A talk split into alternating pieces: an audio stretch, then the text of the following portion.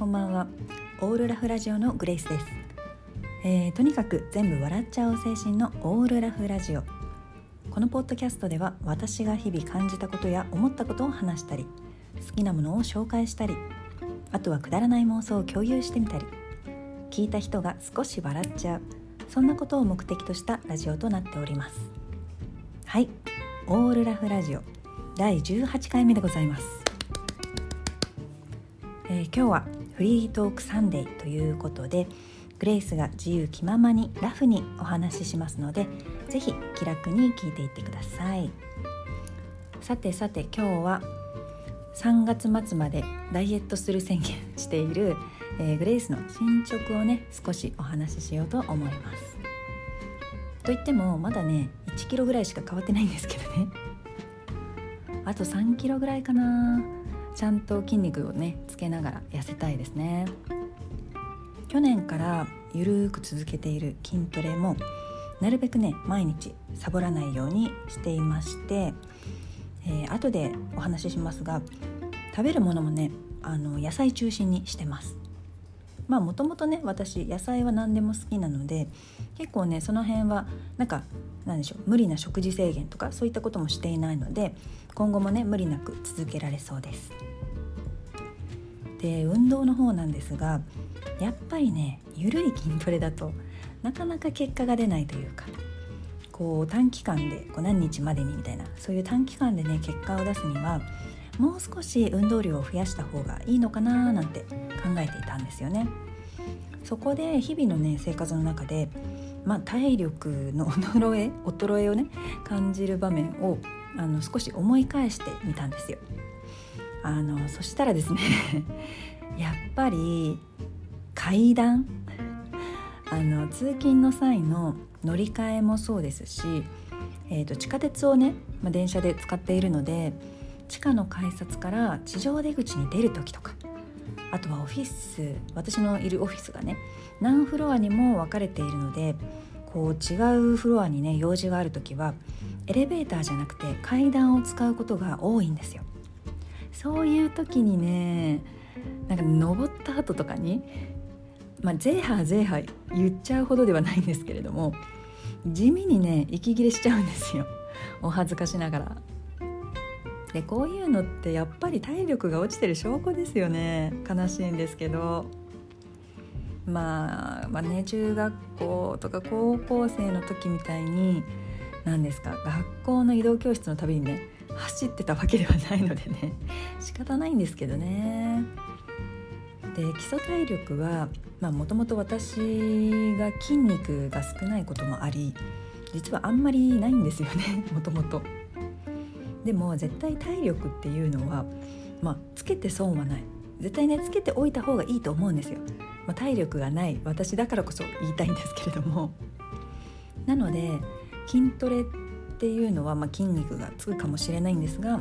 体力をつけるってなると多分ねあのタイプが違うというか多分筋トレとかではなくてあのランニング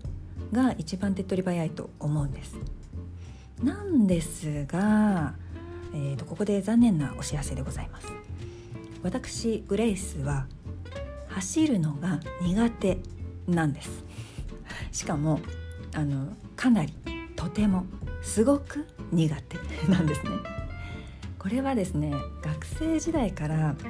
えーと、走るのが遅かった、ま、短距離とかそういうのすごく苦手でね遅かったっていうこともあるんですが分そのね走るのが遅いっていう、まあ、タイム的な結果もあの走るのが苦手、まあ、つまりはね嫌いなんですよ。そういった気持ちがねかなり影響していると思うんです。やっぱりねあの人間自分が苦手なこととか自分が嫌いなことまあ言うてしまえばあの自分が活躍できないことですよ。そういったことってあんまり一生懸命やらないじゃないですか。あの本当にそれです。走るのがまあ嫌いだし結果こう早く走れないから走っててもあのつまらないんですよ。そういった感じで本当にねずっとね、まあ、学生の頃から今に至るまでずっと走るのは苦手でいや本当に好きじゃないです。なのでこう体力をつけるためだとしてもランニングはちょっと避けたいなと思ってたんですね。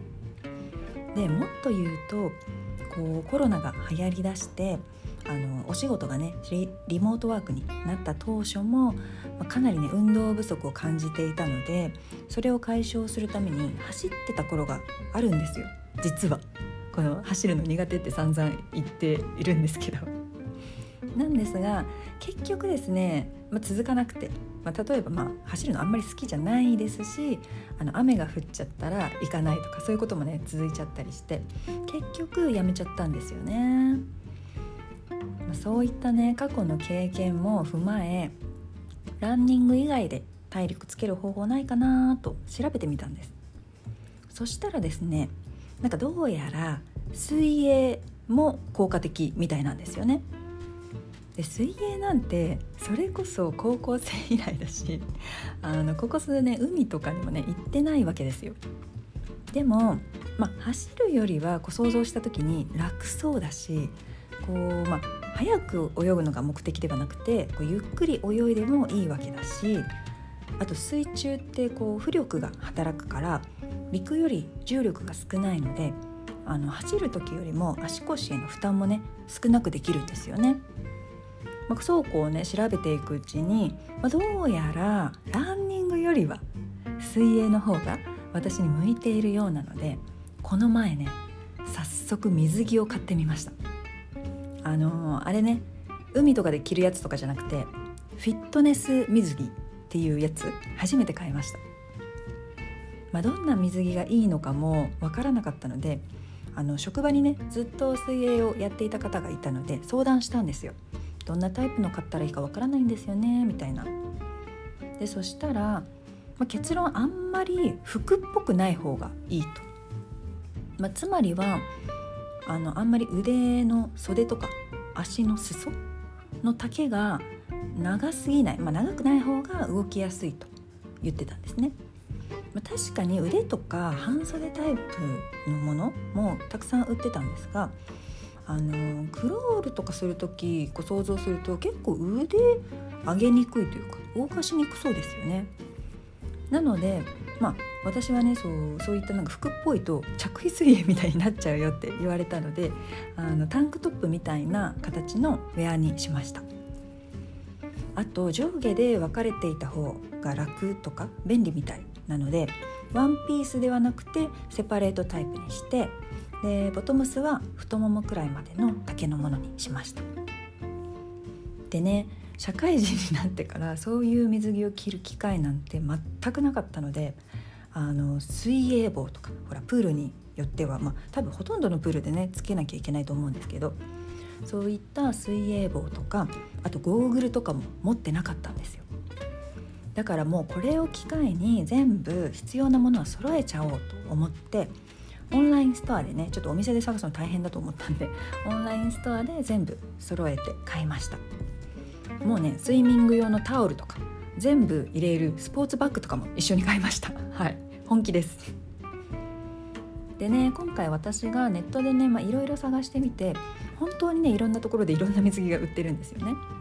でまあ品質とかあと耐久性とかなんかお値段のね、まあ、バランスでそんなに高いお値段出せないので まそういったバランスが良さそうだなと思ってまあ、今回購入したサイトっていうのがこれ全然ねあの案件とかそういうわけではないんですけど私初めて使いましたしあのそのサイトが今回ねフットマークっていうお店ブランド名なのかなよくわかんないんですけどそういったところでちょっと買ってみました。でフットマークは結構いろんなブランドのスポーツウェアを扱っているみたいであの学生用の水着、えっと、スクール水着とかも売ってました。そういうのが結構主流なのかな？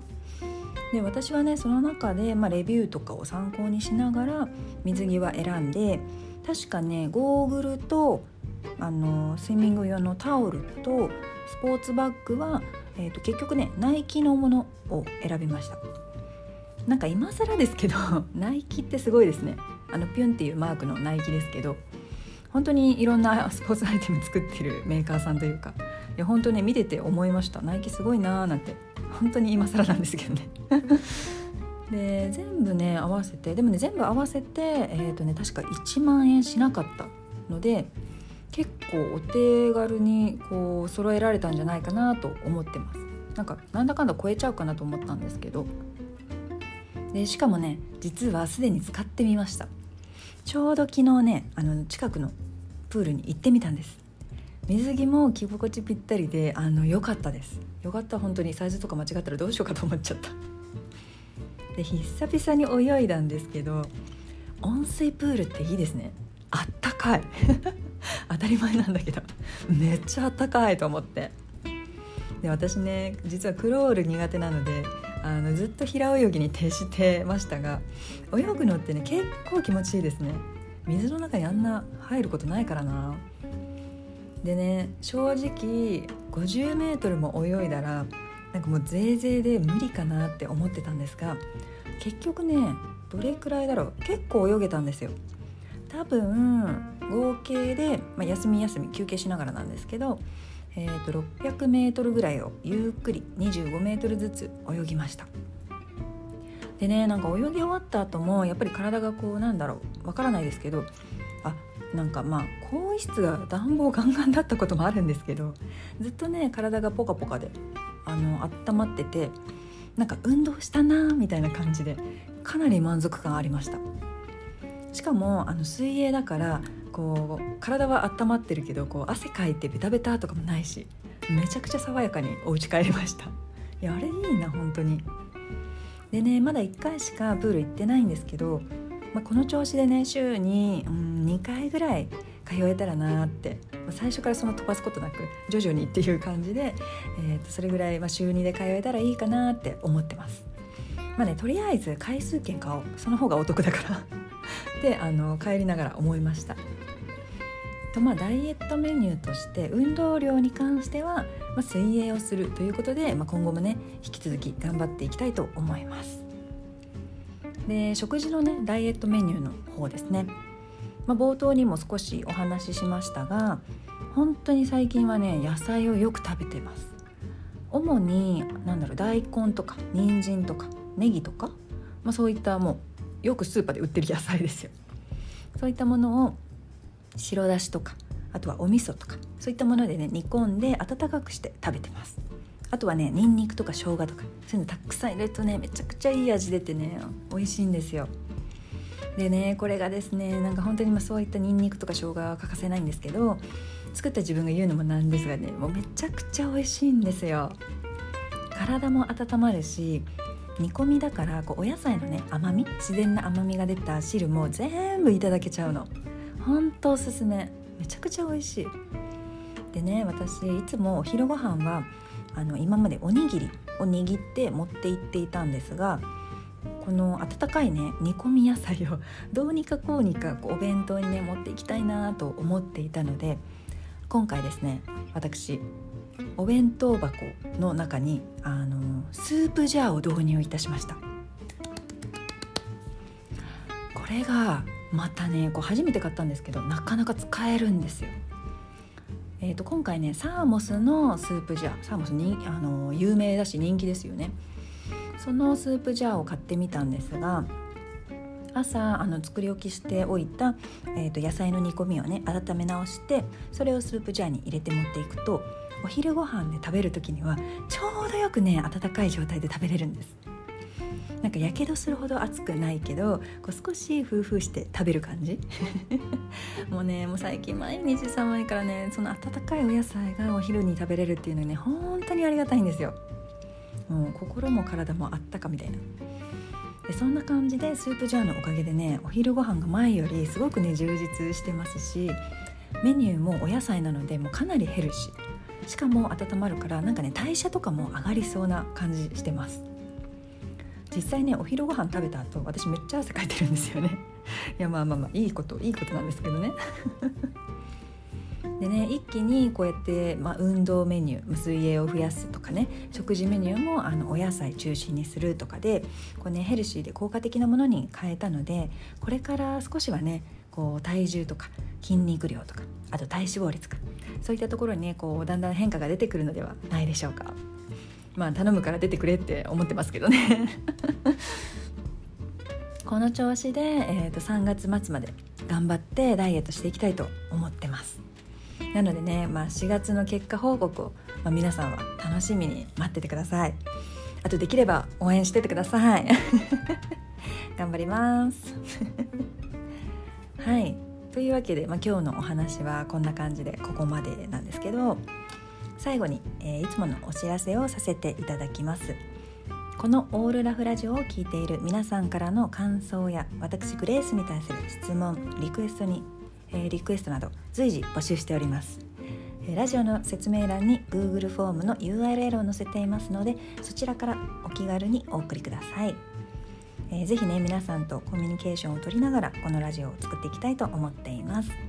質問でもリクエスト でも何でも送っていただけたら泣いて喜びますので、えー、ぜひよろしくお願いいたします。また Twitter のアカウントもありまして主にエピソード更新のお知らせをしていますのでぜひフォローして楽しみに待っててください。